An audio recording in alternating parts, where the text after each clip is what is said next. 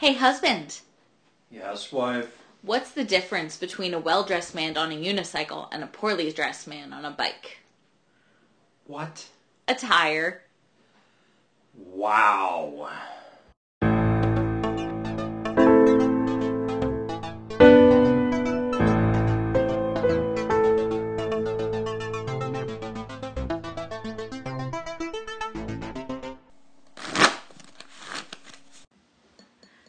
Welcome back, everyone, to Random's Thoughts. I'm Wife, And I'm husband. and we are here to bring you the gaming news of the day because we have had a gaming week, husband. Well, yes. I, I wouldn't call it a week because the lead up to it was a mad dash to make sure that nothing was going to interfere with the weekend. But we did it, we made it, and we got to PAX Unplugged. Yes, we did. Uh, PAX Unplugged was this past weekend, and it was. So we mentioned this on other shows. Gen Con has been our major con for a number of years now, and it at least recently, and then it was a major part of our personal lives years ago. It's where we started dating. Yeah. How cheesy is that? So PAX Unplugged, while big for us, is or has always been intended when we go in to be, you know, let's just go have fun. Let's wander the, the exhibition hall. Let's maybe pick up some new games. Let's try this. Let's try that. And invariably, the last two years, that hasn't been how it's worked out. Um, you know what they say: the road to hell is paved with good intentions.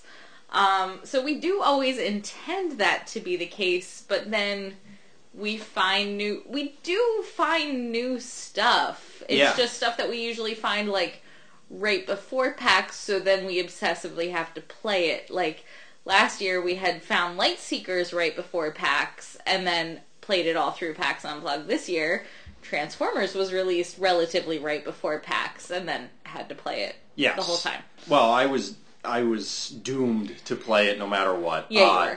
And I'm glad that the game turned out so well. Uh, for those of you out there that are new or unaware, I've been working with Scott Landis actually of WoW TCG and many other game fame uh, on a, a different podcast called Tech Talk that we host.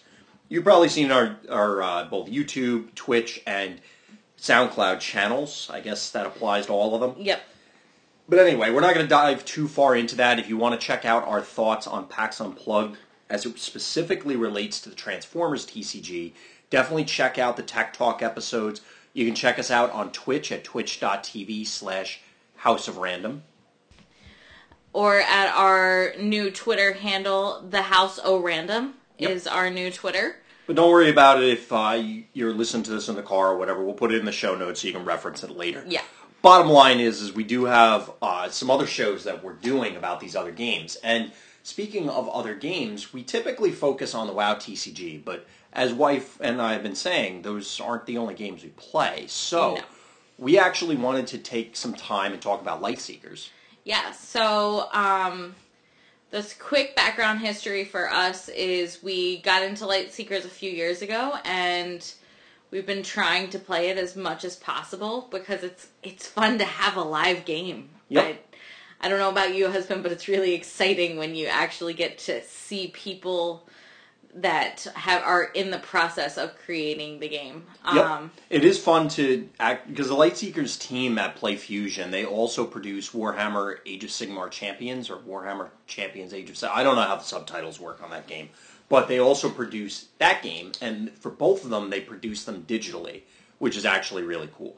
So, as wife said, we've been playing Lightseekers for a while. We played in nationals at Gen Con this year, and PAX Unplugged was kind of the the send off for the existing format. Uh, Yes. I'm actually going to be speaking with Matt from Delivery Crab, who runs the Need More Buffs podcast in the very near future uh, about Lightseekers as well, since I guess technically I won the event. yeah, I mean, kind of. We decided, so, spoiler alert, uh, we I was 5 and 0 after Swiss. There Yeah. was 20 something people there. Yeah, 22, I think. something somewhere around there. And then we all decided to split at, Yeah. when we hit top four because, uh, well, again, spoiler alert. I was playing Granite. It was going to be three other aggro decks, I think. Yeah. I I had spent four out of the five previous rounds smashing aggro decks.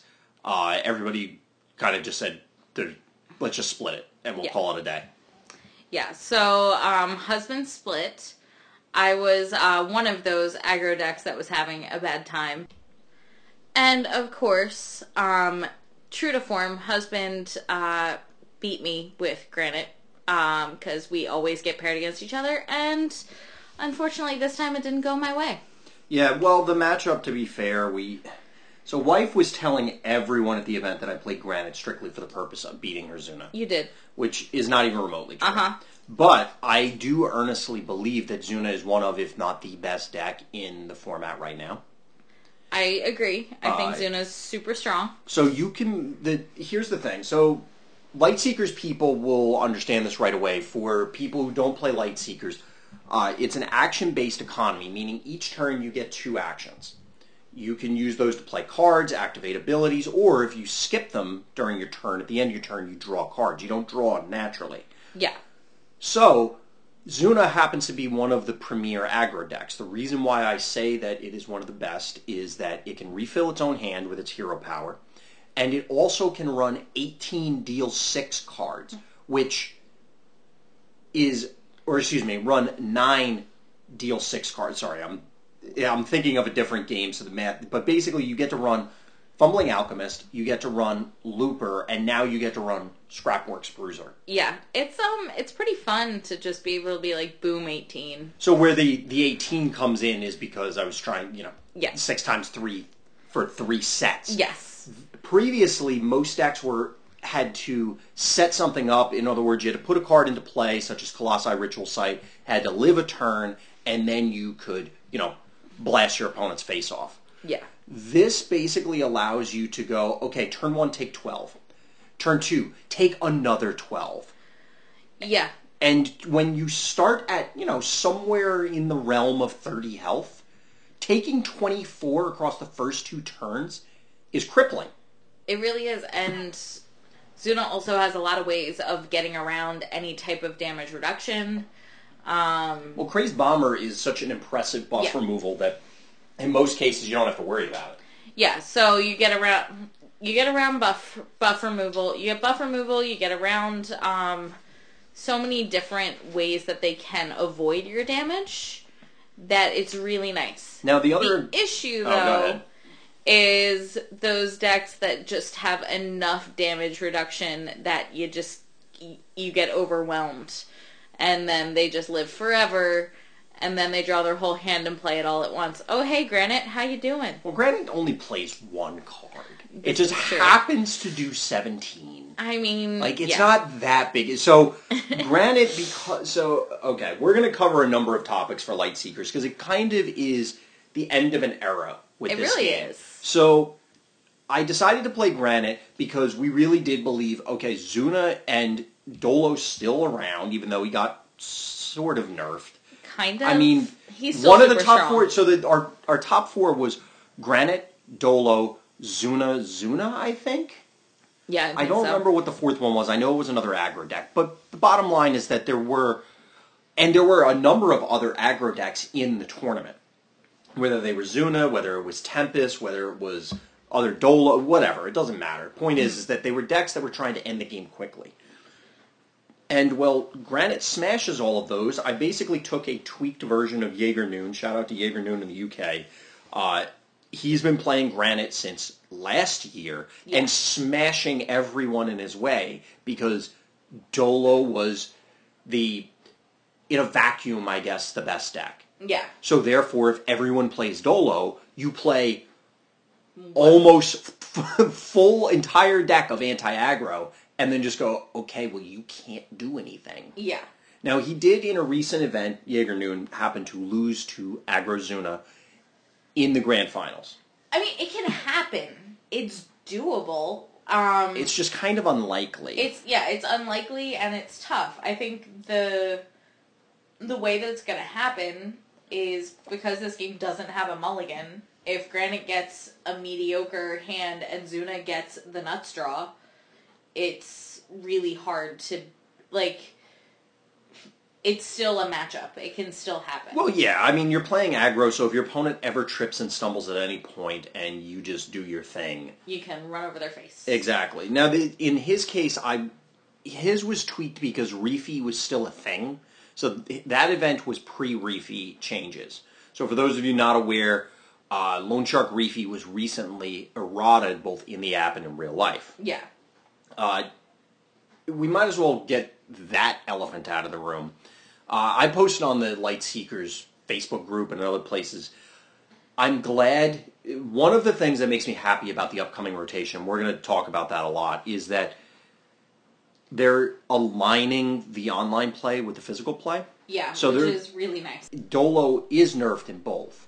Uh, some things are banned in, in one and not the other. Like they're errata'd in the app, but banned in real life. And Yeah. And it makes testing so hard and it like makes deciding what you're gonna play when you have three decks that you're going between for an event really difficult because even like one or two cards makes a huge difference in this game. So, point being is that among the other positives about this rotation is that things are going to be aligned, and overall, that's a net positive for the game because it definitely makes, as wife was saying, testing for events confusing, testing or just playing in general confusing.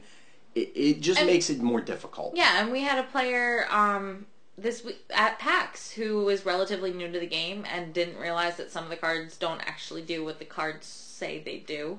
Yeah, And no, that that's an issue with. A, an issue with errata in general. So yes, that is inherently a problem because people may not be aware. But it's Yeah. complicated by the fact that oh well, this is a really cool game. I'll play it in the app, and oh, I love this game. Oh, there's a physical event. Let me go. I'm going to buy a bunch of cards, and then it turns out, hey, your cards are either banned or literally don't do what you've been playing for months with Yeah. or and- cards that you weren't aware of that are now smashing you don't do what you thought they did in the a- Yeah. it just makes things uncomfortable Yeah, it makes it uncomfortable. It makes it a little messy, and I really like that this will make it nice and clean cut.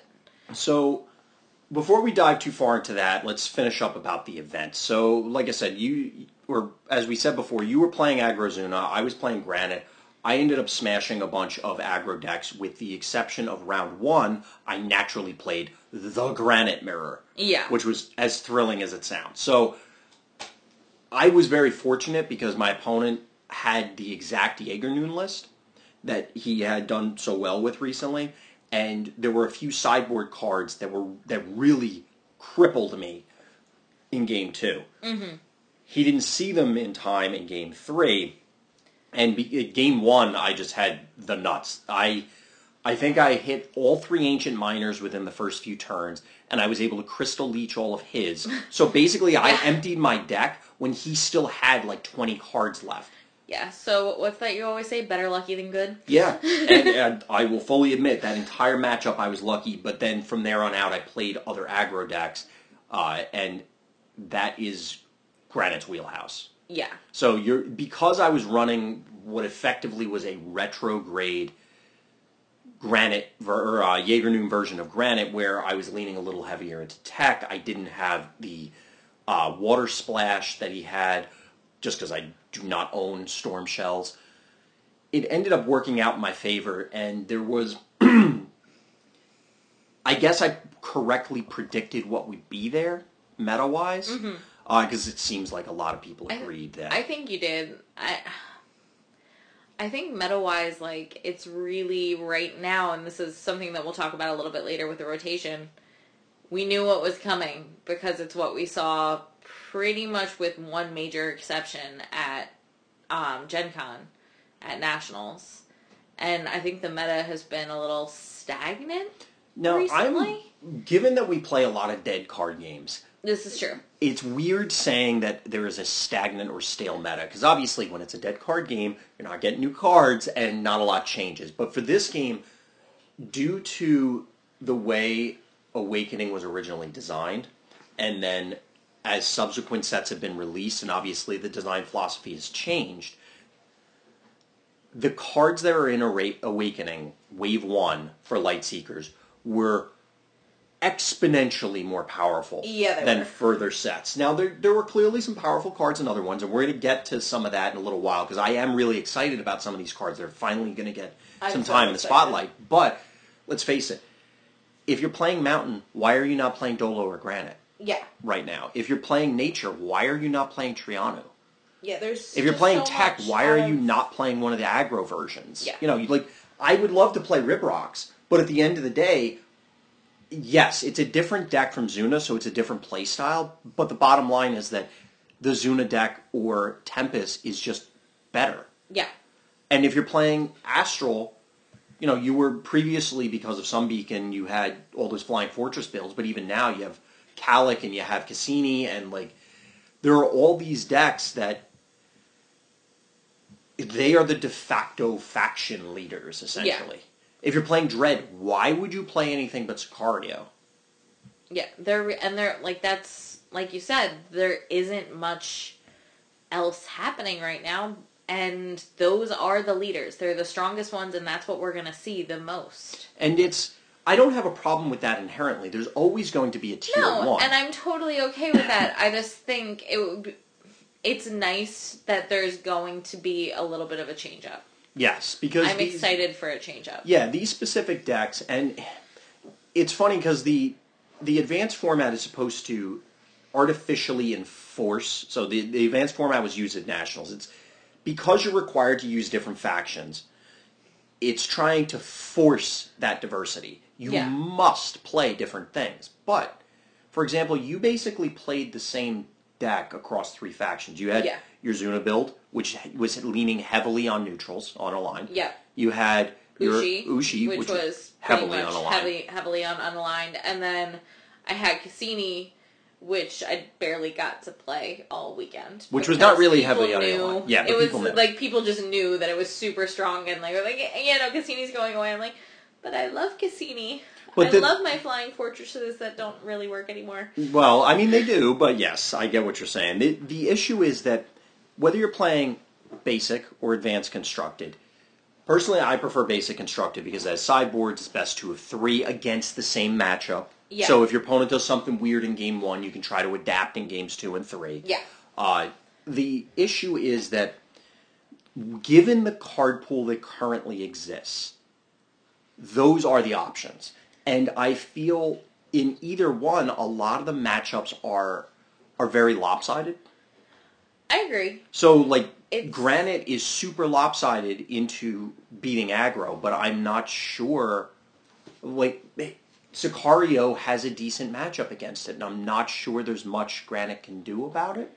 Yeah, it's and this is just how we were describing it amongst ourselves, and it's a little bit more complicated. But right now, it's really rock paper scissors. And it, but and, And- for those of you who play card games for a while, will say, "Oh, well, yes, that always happens," and yes, it does. Eventually, it's deck A beats B, and B beats C, and C beats A. Rock paper scissors. But the degree, it's different. There's a big difference between a 45-55 matchup that's determined by skill or maybe one or two, a couple factors or whatever, and then a 90-10 matchup Yeah. where it's okay. Well, unless they draw horrifically multiple games in a row, I'm gonna flatten them, or vice versa. Yeah, and so I agree with you. I personally prefer um, regular constructed with having a sideboard because also, you know, it it's a way to change your deck just enough. Well, it alleviates it's a lot almost of like you're 90 playing it. Yeah, it alleviates that, and then okay, I wasn't prepared for for what you brought me, and I lose because I wasn't pre- prepared. As opposed to, I knew you were probably going to do that, but I can't sideboard in advanced constructed. So Well, I is what it personally think advanced even leans into that even further because it's okay. I'm not prepared. I just straight up lose, and I have no chance. I didn't even know what you were doing, and by the time I figured it out, which okay, yes, you can make the argument, play better, be a better player, but other people are also good at the game. You have to be able to respect your opponent, and if they show up with something wacky, you know, the first time somebody sat down against Reefy, they probably had no idea what was happening. But maybe they would have been able to play around it depending on what their deck was, if they were aware and there was a two of three. Yeah. When you do it in advance and it's just, okay, well, they go up 1 0 and you don't have any idea what's going on until well after the fact, well, that feels really bad.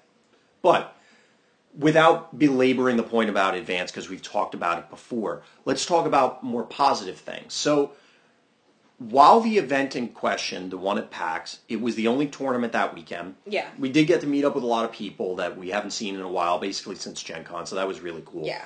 Uh, and we were all swapping ideas. And basically, everyone we talked to was very excited about rotation. Yeah, I I've seen some disquiet, I guess, online about people worried about the rotation. To be fair, it's online. Everybody's And always upset about something. This is true. that this is that's pretty much what I was gonna say. Is yes, okay, that's okay. It could potentially be a an issue, but I'm really excited to get some new blood to kind of change up what we're doing, and I think it's gonna be fun to re-explore the game and explore what's going to work coming up and. I have a bunch of decks that I want to try. So here's the here's the funny thing is that the rotation basically launches almost an entirely new game. It really does. So I'm so excited. Well, we have an idea because we, we'll have two sets that we're already familiar with, and then Uprising coming in, and then the Rift packs by this time have already released. yeah. But the reason I say that it's basically a brand new game, yes, the rules are the same, the formats are the same, that sort of thing. But all of the other rules, so unofficial rules, so for example, what a given action gives you, or how many cards you could reasonably draw within a faction. So, Ancient Miners, they got the axe. Yeah. Abyss Weavers have gotten the axe. A bunch of the deal sixes from your Zuna deck Yeah, have did. now gotten the axe. So it now resets the power level to something where, okay, these are the new rules and nobody knows what they are yet. Yeah. So we're going to talk about a bunch of ideas that we have and impressions we've gotten from trying stuff already. But this is all prefaced with while we're super excited, we have no idea what's an yeah. Uprising. And we don't know what's an Uprising and honestly, even just testing things in the app with some of the newer with some of the newer decks is hard to say what we're gonna see because, you know, alright, I'm doing really well with Farapang, we'll say, for a little bit. But then I'm playing a bunch of things that we know are super strong, like Granite and Dolo, and just kind of shuts it down before I even get a chance to really test. So I'm excited to see what new stuff is coming out and what new blood we can come up with and I'm just I'm really excited to start brewing with this game. So I just like real quick I have never really been much of a deck builder. I usually get handed decks for most things we play. In this particular game, I really like building decks. Yeah. I never thought I would be a person that likes building decks. I really am right now. Yeah, and this is so one of the things to keep in mind as we're going through this is a single card in Uprising could completely change the face of the game. And Yeah. that's a it's something I've learned from other games. It's oh, well spoiler season's around. We already know eh, which we don't right now, but say we were neck deep in spoiler season and we already know 90% of the set. Well, that still doesn't mean that w- the other 10% doesn't contain something that either completely generates a new archetype or com- has a hate card that completely kills an archetype Yeah. or com- or completely shifts the power balance between existing ones. A single card can do that It really can. you know, it, or certain things, certain themes. So right now, I have a hard time, for example, constructing viable tech buff based decks. Why? Mm-hmm. Because I there there really aren't very many good tech remo- buff removals. Yeah. It's like okay, yes, you get crazed bomber, that's great. Except oh yeah, you're trying to play a buff based deck, so now you can make it work. Say crumbling towers or uh, gear crank catapults or all this other weird stuff. But the issue is that now you have to go through all these extra hoops, whereas other decks can just go, "Oh, I'll just play Shadow Puppet Yeah. and be done with it. That being said, if in that 10%, all of a sudden there's a decent tech buff removal, hey, all of a sudden that's a thing now, and that completely upsets the balance as we were as we thought of it. Yeah. And when I say upset the balance, it's not oh this thing is overpowered. It's just it changes the levels, and you have to consider these other things. Yeah. So you had mentioned Farapang wife. What's give me a different deck. We'll come back to Farapang. All right. Yeah. Because well, Farapang is is your. I know you're most excited about it. I'm really kind of excited. I don't know how it's gonna work. I really don't. But I am currently kind of excited for any of the insectoid heroes. Um, so like That I did not Oxy. expect you. So we didn't, really talk about notes beforehand, but I did not expect you to ever say you would be excited about playing bugs I in any game. I didn't or anything. so. I really didn't think so either, but um I'm curious. I think of the two, probably the Hive Queen is the strongest. So remind us what Um, the Hive Queen does. So, uh your all your insect cards are increased by 1 damage if your opponent has 7 or more cards in their hand. So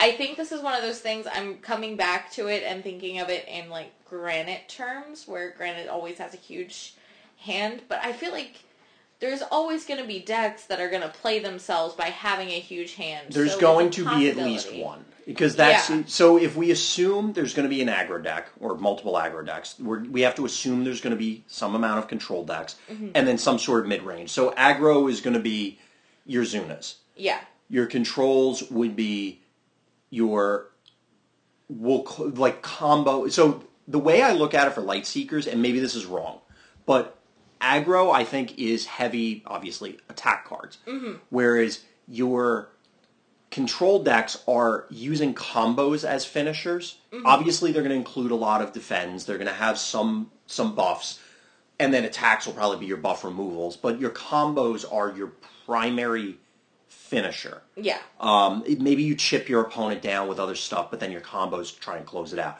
Whereas then you'd have your buff based things where it would be, since Abyss Tentacle is still around, uh, there's something, say Magrock, Yeah. which is a deck we're going to talk about. But Yeah. So, So what else are you excited about for them? Um, I don't. I've just so I've played against it a couple of times, and it seems like it's super close. Um, it is a lot of buffs. Um, it's pretty buff heavy, but I think it's a fun. It's a fun thing to play, and I kind of like this idea of like. And we'll talk about it a little bit too with Farapang. I like the I like these new themes. So The like I like themes. yeah, so I like the insectoids. I like the beasts. I think it's gonna be. f- I- I'm coming to at this as like a WoW TCG player. I'm like, it's fun to have you know a theme and go Yeah. with it, and I really A really theme like that themes. is beyond I'm playing the best cards. Yeah, a theme beyond I'm playing the best of a certain color. This Yeah. is like I'm playing I'm playing the bug deck. I'm playing the puppy deck, which is I don't care if the beasts aren't all puppies in my head, they're all gonna be puppies. Oh, okay, wife. Now, Um, to be honest, I actually like insectoids. Hive Queen Axie, Oxy. I don't know how to say her Uh, name. Whatever. The Hive Queen. I kind of like her just because I have a personal soft spot for Spectral Mantics, Yeah. um, which is X22, and it has an innate restart whenever Mm-hmm. you heal. So now instead of doing four with each cycle, if you let it tick all the way, it's now doing six, which is much more threatening yeah. and it's also going to disrupt how your opponent plays. So there is the potential that there's something there, and of course, like you said, we're going to get more supplementary cards to the different families. Yeah. So I actually um, like the other hero though for bugs. the Hive King. Yeah, so Yeah. at the start of your turn, if you took six or more damage from a single hit since your last turn, you can just put an insectoid buff from your hand into play. So you're getting air quotes three actions a turn if you I get hit for yeah. six. So I guess I should have put it put this on there.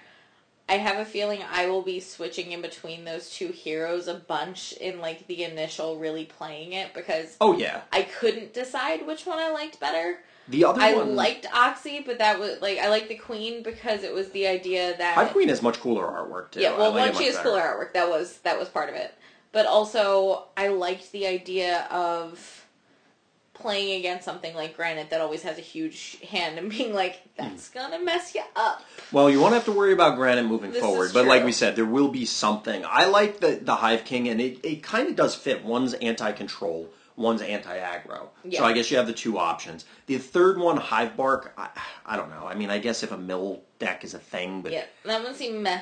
which yes, mill decks are a thing. They do exist, and Greedy Gemruff is still going to be around, but I guess we'll have to see on that one. Yeah. So let me take a stab at one, unless you had other stuff to add on Bugs Wave. That was pretty much it for bugs. I have like seven more decks that I've been designing in my head, but that's it for bugs. So one of the things that I'm excited about, I actually played at one of the recent Delivery Crab events from a few weeks ago, and that's Exile or Xyle. Xyle, yeah. Is it- you think it's Xyle? I think it's Xyle. I feel like it's supposed to be Exile just because it's like right there. No, I want to say Xyle though. Well, yes, it it- how sounds it's more probably fun. well, Xyle is probably how it's literally pronounced because Yeah. So the hero name hero name spelling is X I L E. Yes. But I I keep calling him Exile just because it's like it's right there. It feels like it's supposed to be like I, it, I think it- this is a hidden pun. Yeah, maybe. Anyway, so That his makes hero sound like a hip hop artist, kind of with the no no, No. maybe. no All right. No. Anyway, this isn't the nineties. Anyway, it's always the nineties. every, the nineties everything just got extra X's in it for no it reason. really did. So anyway, he is double superior. So he, it's poison and death with normal shadow.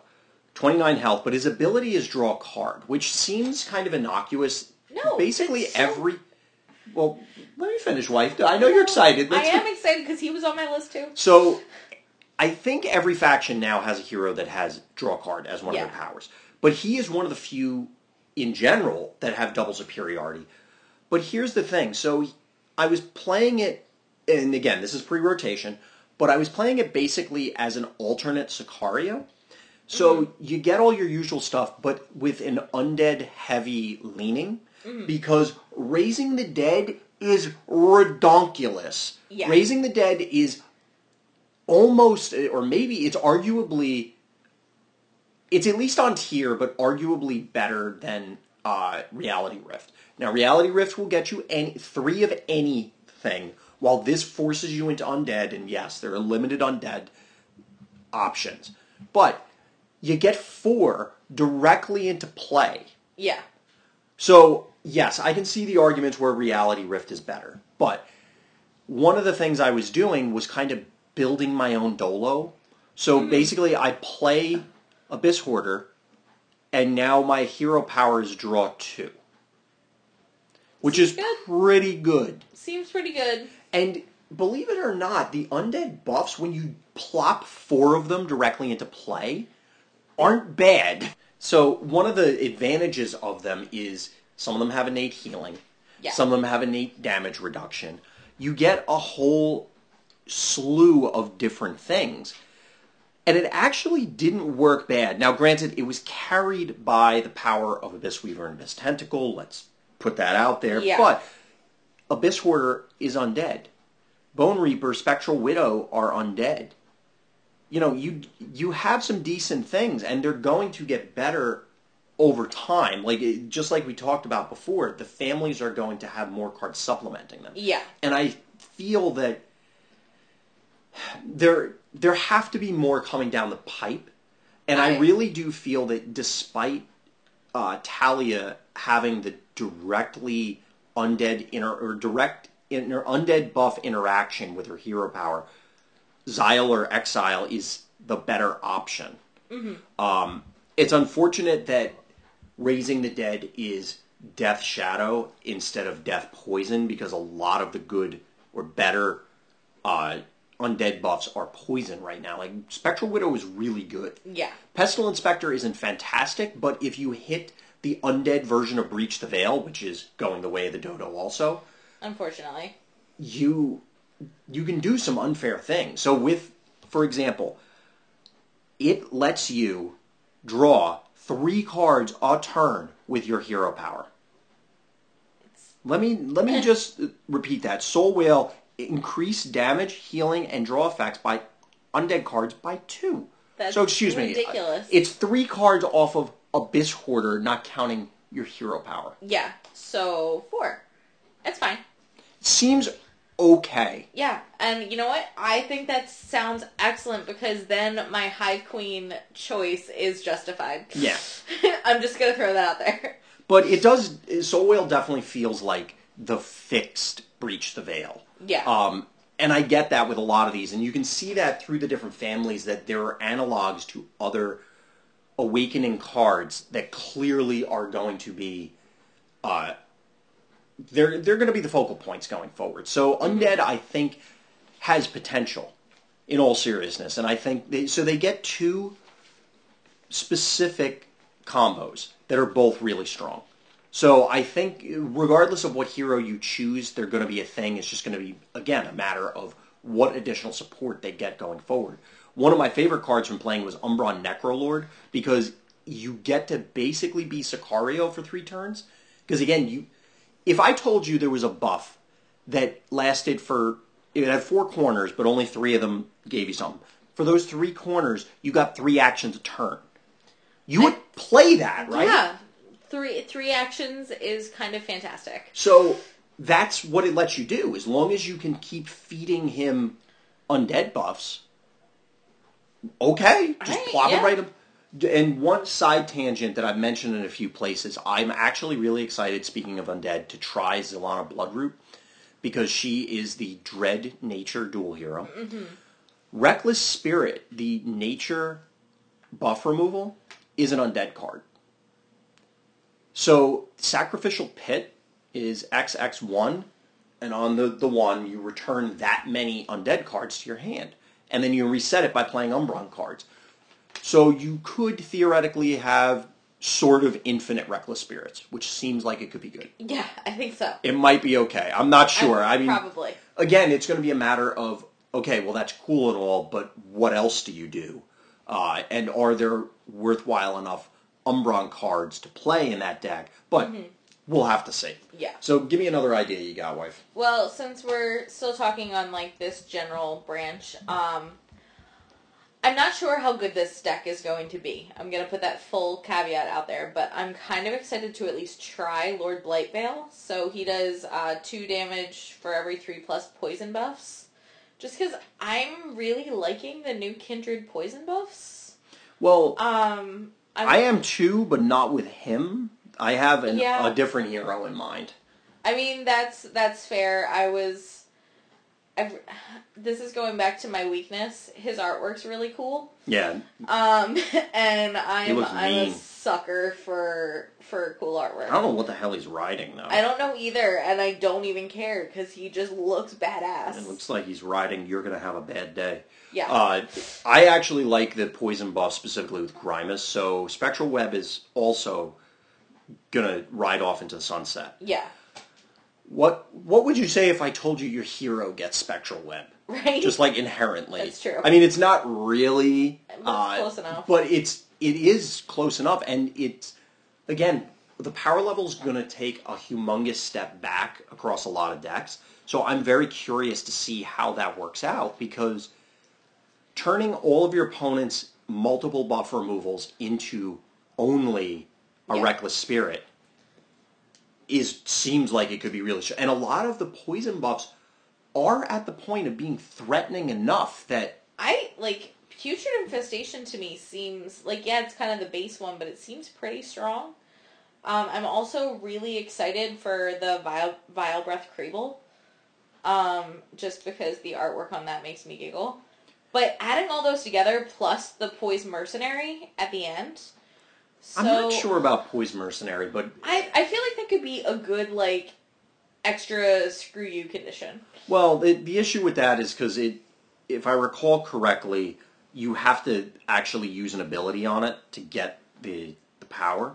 Yeah, it's an attack ability, So, so it does have. so a- it will. Yeah, You have to expose it for a turn, but yeah, it Yeah. is a finisher. yeah. So you know, you- So if it's and I I honestly I thought about that, but I'm hoping that nobody deals with it, even though they probably will. Well, it, it actually in Blightveil would be a little bit better because it it's a non-rotating, so it adds to that count, so you can make sure you hit it. Yeah. Whereas it's going to be bad in Grimus because he also affects you. Yeah, uh, so you actually can't remove more than one buff. So it's going to power it down. Um, but in any case, I do think that there are options there, which is So that, but that was pretty much my my plan for that deck was doing Lord Blightveil plus the Poison Mercenary, which is why I didn't choose Grimus. yeah. Um, just because, okay, I'm playing, I'm literally just doing nothing but playing Poison, and then I take it all away. So segueing from Dread, it's still half Dread. Yeah. Uh, Magrock.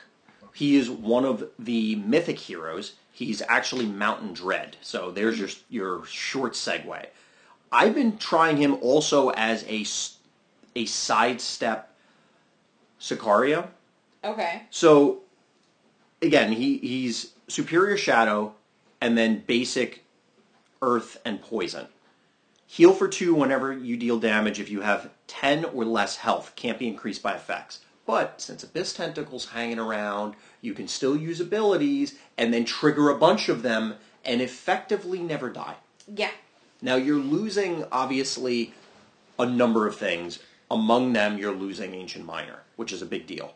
So one of the reasons why I was looking at him as a sidestep to Sicario is, oh well, I can play Ancient Minor and have a a more stable draw engine, um, and then also just to try something different. But I'm very curious to see how all of the dual heroes work out because I have ideas for just about all of them. Yeah.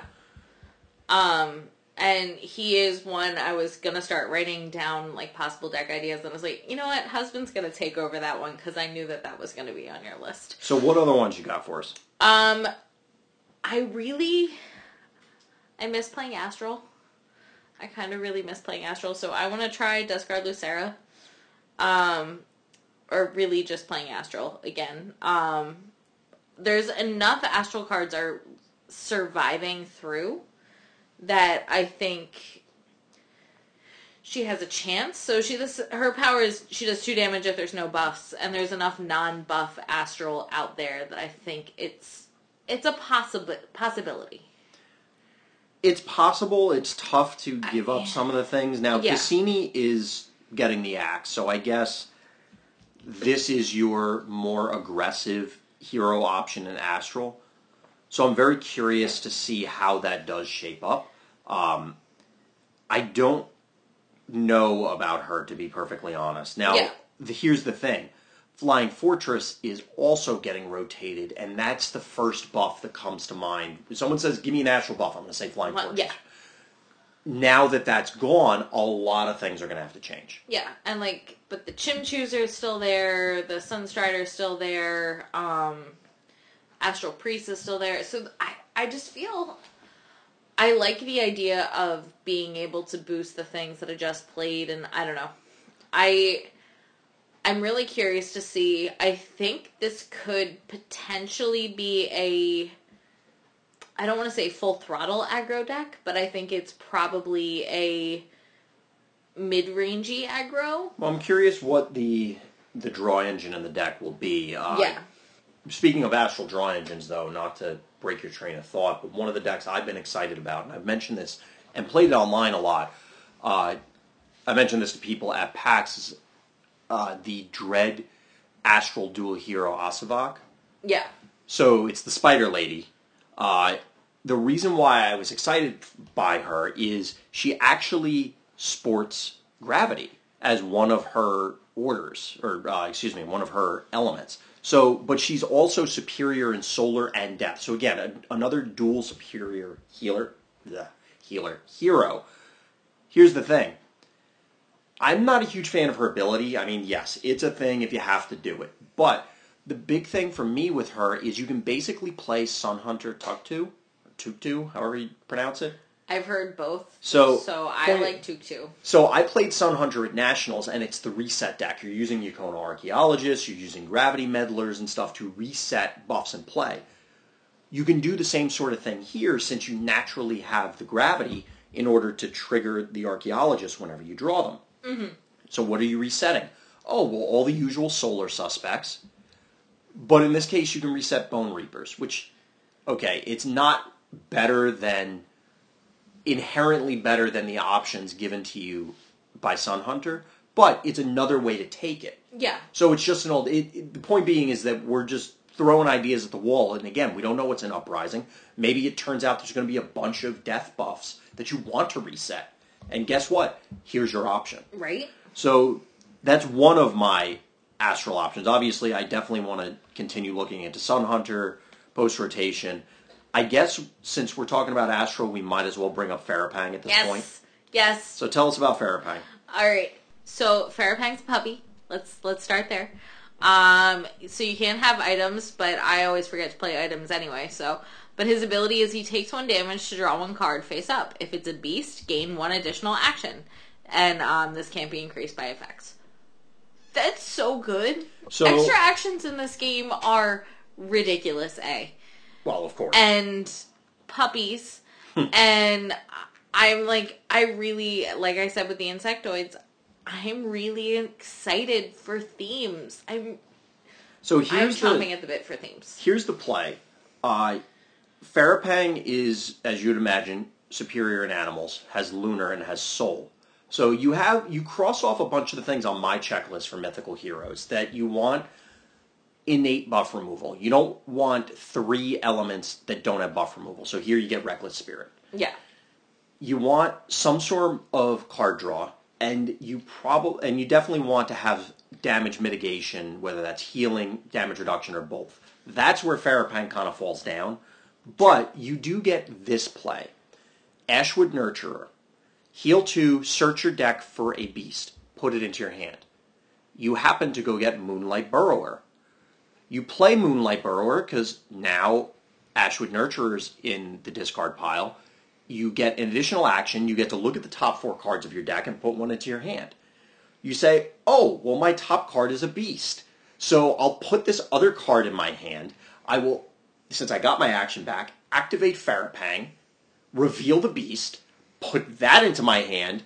Oh, I have another action. Let me do something else. Right. And it's just, okay, that sequence of plays feels like it has to be ridiculous. Like that that's too much tutoring and too much filtering and too many actions to not end up being good. yeah i mean obviously you're gonna run into the is it going to work out the way i want it to work out thing but i really think when that does when it triggers appropriately i think that's gonna be insane Well, that's and the, I'm really excited to see it. I'm very curious. Again, we're waiting on to see what other families because you could do that cool play and then you follow it up with vicious scale fang. It's like, eh, Yeah. I don't know about this. So it's. I'm very excited to see what else comes down the pipeline. A lot of the dual heroes right now are restricted because the the quantity of playable cards is just you haven't hit a critical mass. So you have okay, well I definitely want to play this guy. I definitely want to play that guy, and then it it's kind of like a chasm after that, and then way on the other side of that gigantic canyon is everything else, and it's like I, I guess I'll play them. I don't really want to, but you have no other choices. Yeah. Um, I'm um I mean Fair Farapang I think is probably gonna be the strongest beast deck, but I'm kind of curious to see if I can get a Shinto to work. Okay, so shout out to uh, Scott of Superior Seekers. He was the first person I saw running this. I Okay. ran into him online. He's Ezekiel. Uh, but I also saw this at the PAX Unplugged event. So here's the sequence of plays. A Shento is if you play two beast cards in a turn, you can rotate one of your beast buffs. Yeah. Or, Or rotate, one, a rotate buff. any buff, any action buff. So here's here's what he was doing, and again, this is pre-rotation, so we'll we'll have to wait and see if this actually becomes a thing. But he would play Draga Scorcher. Hey, that's a beast. yeah. Then he would play Flame Burrower, which is for because I'm confident very few people out there know what this card does. It's a fire attack card. Burn two damage. If you played other fire action cards this turn, move them to your hand. so here's the thing. Draga Scorcher comes into play. You play the Burrower. Before it goes off, you trigger a Shento's ability, tag them for six. Then you get to deal two more with the Burrower and bounce the Scorcher to your hand. He had done this to me online when he had managed to stick a Storm Shaman the turn before. So he oh goes, my gosh. Tag you for 10, tag you for 6, all basic actions, no combos, and then next turn I'll get to play the Scorcher, the, uh, yeah, the Draga Scorcher again. Yeah. Which is incredible card economy because now, okay, yes, you didn't draw a card that turn, but you essentially drew Yeah. a Draga Scorcher. Yeah, you essentially got back one of your stronger cards. I really, I'm, I'm excited for it. I'm not gonna lie. I want to see that one work too. Um, plus, I, I love Storm. Um, I, I love anything that's gonna be blue. So, I really want to try to get that to work. On that note, I think I want to kind of look out for like Marani Windshear because I think that's going to be a possible reaction. I have no idea what hero beasts. that does. Uh, basically, it's a reaction to beasts. So if your opponent has a bunch of beasts, that's when it triggers. Okay. There are a, a number of anti-tribal cards mm-hmm. that show up, that being one of them. They they're definitely good and obviously good in the matchups. Well, they're only good in the matchups where they matter. Yeah. But I don't know that's a hero. Yeah. I don't know if it's worth running. I mean, if beasts are running amok, yes. But I don't know if giving up your hero power is worth blowing out one matchup. This is true. Now, And- the, the sideboard ones where it's pop a buff if it's a certain type and then do some extra effects, yes, those I get.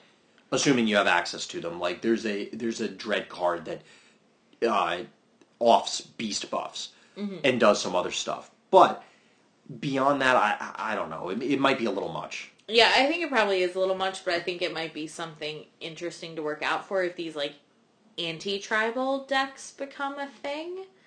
Because tri- if tribal becomes a major thing, I don't know. I was messing around with it. I don't know if it'll actually work, but it is interesting. Yeah, we'll have to see. So moving from there, the, as I said, I don't want to go through literally every mythical hero because No. we could go on and on and on We- and on. and we will. But there are some, for example, Nemi the Venomous feels close pre-rotation. Maybe is definitely something to look at post-rotation. Bloom and Scorch happens to be a uh, dual superiority hero, Mm-hmm. so naturally I feel there's something there. Captain Blacktail is another dual superiority hero, and also happens to gain access to Thunderslug, which is kind of a good card I've heard. I mean, it might be. It might be okay. Know, it just like shuts your opponent down for two turns. It's fine. It seems okay. Uh, you know, whatever. Thundervine certainly has the potential to be a decent aggro deck. I'm certainly I'm waiting for another tech superior or excuse me, mechanical superior dual hero aside from Carnage. Uh, just to explore some additional options. I do really like True Stone, but right now the again the quantity of reasonably playable fire cards. Yes, there are a bunch of fire cards that are good but generally they're focused towards aggro. And beyond that, again, the drop off is humongous. So it's a matter of yes, I could play these, but I'm going to feel bad playing them the whole time. I have to go through so much extra effort to make them useful compared to what other cards can do, where they're just they're good right off the bat. Yeah. Uh, and the synergy doesn't seem to quite be there for it, but I do really like True Stone anyway, so we'll have to see. So, what, anything else on your list, wife, that you want to talk about? those were the majors. Um, yeah, those were pretty much the majors. The other ones that I chose are pretty much I chose because of the artwork and they were like possibly viable. But those were the major cards and decks that I'm really excited to try. Like I said, I'm really excited to see Tribal come out. Um, and I'm excited to give that a chance. All I- we're saying is give the tribes a chance. Well, I have. It's funny because the they're called families, but some of them are not. So, okay, the Beast family, the Chimchu family, the Insectoid family. Those those make sense, even Yeah. though it's not. It, you know, family feels a little weird to call it that. But there are some, and the reason I'm call, I have a reason for calling attention to it, such as, excuse me, location. It's not really a family. I mean, A family of places. That's weird. That doesn't make any sense. That's now now I'm like terrified of thinking of more sentient places that joined together. Well, but here's the thing. So the reason I bring it up is there are actually two heroes that I'm really excited about, and I almost played in in place of Granite. The issue was is that I was losing a bunch of games in testing that if I was playing Granite, I would have won them. Yeah. So I said, okay, well, for now until rotation, these are going to have to go on the shelf, and that's Edda of the Depths and Howlock the Founder. The reason why I like those two, and there are other options also uh, that you could run. Edda turns all of your location buffs into four damage cards. So it's like, oh, Enchanted Soil ran out, ran out. Take four. Oh, Mountain Fort's about to run out. Take four. Yeah. So here's here's what I'm thinking. Edda could potentially become the new Granite, where it's a control deck because it uses all of these location-based buffs with very little actual damage action cards tries to slow down the game and stay alive, and then just here and there, poke you for four, poke you for four, poke you for four. Oh, you're in the, the mid to low teens? Okay, now I'll start playing combos and finish you. yeah. So I think there might be something there, or you could potentially play with the more aggressive location buffs if there there aren't a whole lot of options, but Colossi Ritual Site is one Yeah. And then you can do the same sort of thing where it's okay well i'll pop you with these things. Oh and then by the way fling this at you for four. Where on the other hand i just like howlock because you can search your deck before the game starts. And i'm not sure how the timing on this works. I meant to ask before the show. But i don't know if you get to see your opponent's hero before you trigger his power. Mm-hmm. So you reveal the heroes or do you have to like have it ready to go before you reveal heroes? But you get to search your deck for a location card and you start the game with it in your hand.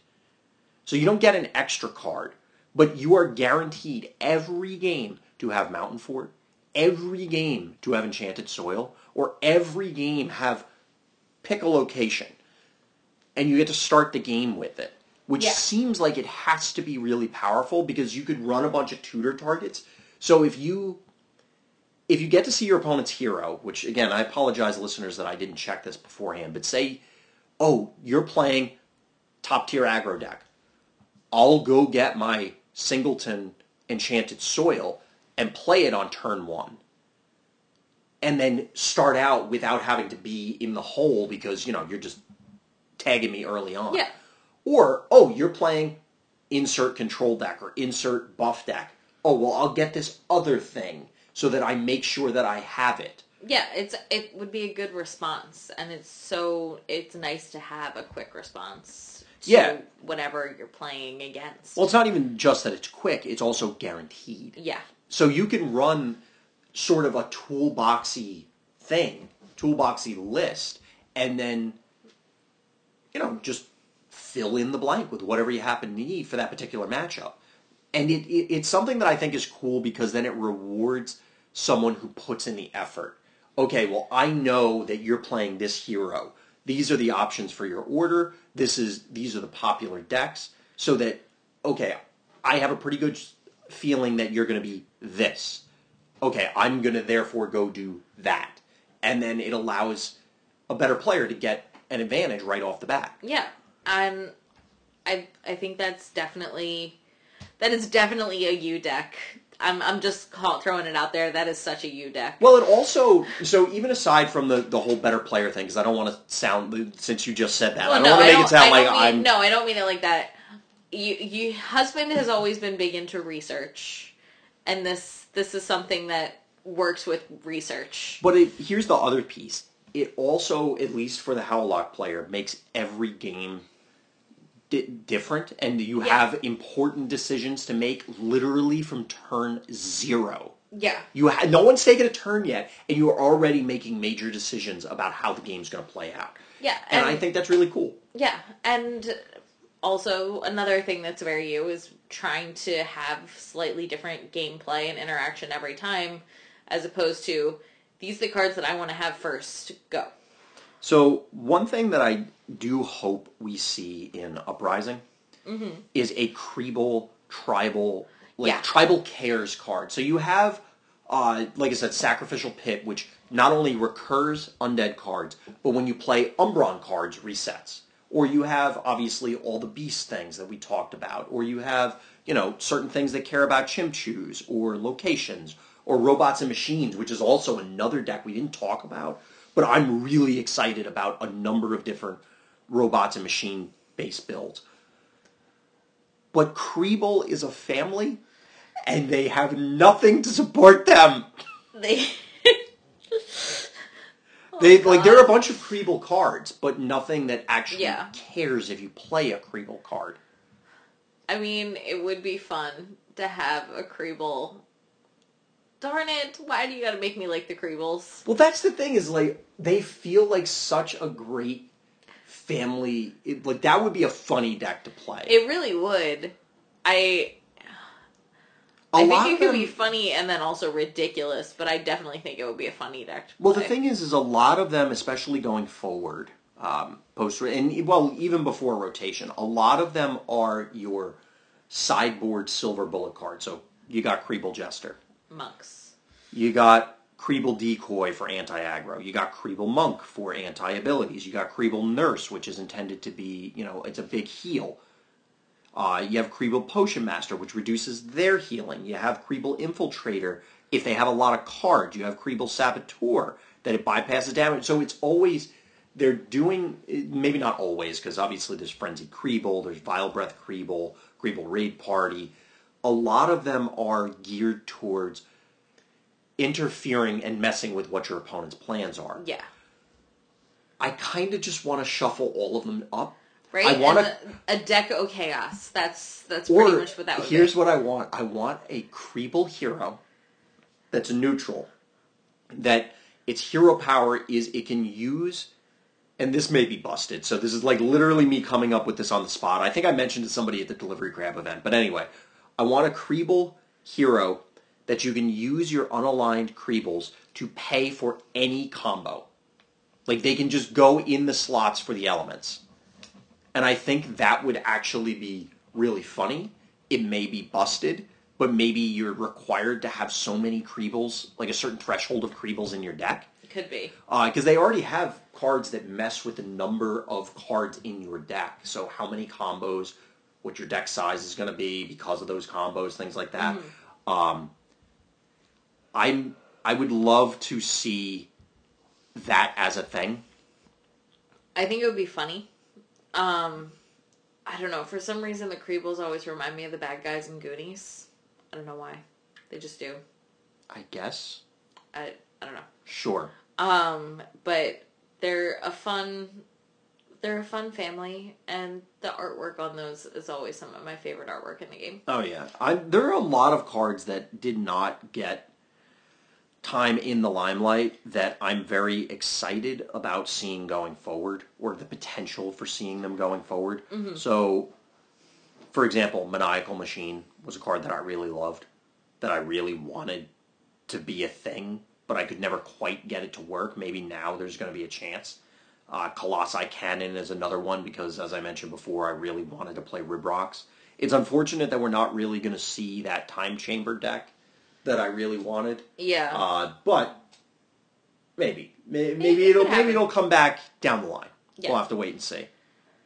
But um I don't know. I think that covers most of what I'm super excited for for Oh, that only scratches the surface for me. Oh, like I could go on for hours. Okay. hours.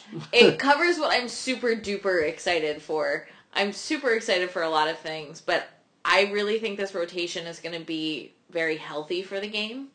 I think it's going to add a lot of fun new mechanics, and I'm really excited to see what comes out in the next set. Oh, absolutely. I mean, I had mentioned it at PAX and to a few people before that that I, I almost wish the rotation had happened with Kindred. Yeah. Now, I understand why, because then the format would be really, really small for a while. Mhm. Because we're only talking two sets, but we only played two sets at Nationals. This is true. Now, granted, Awakening was a very large set. It was the very first set.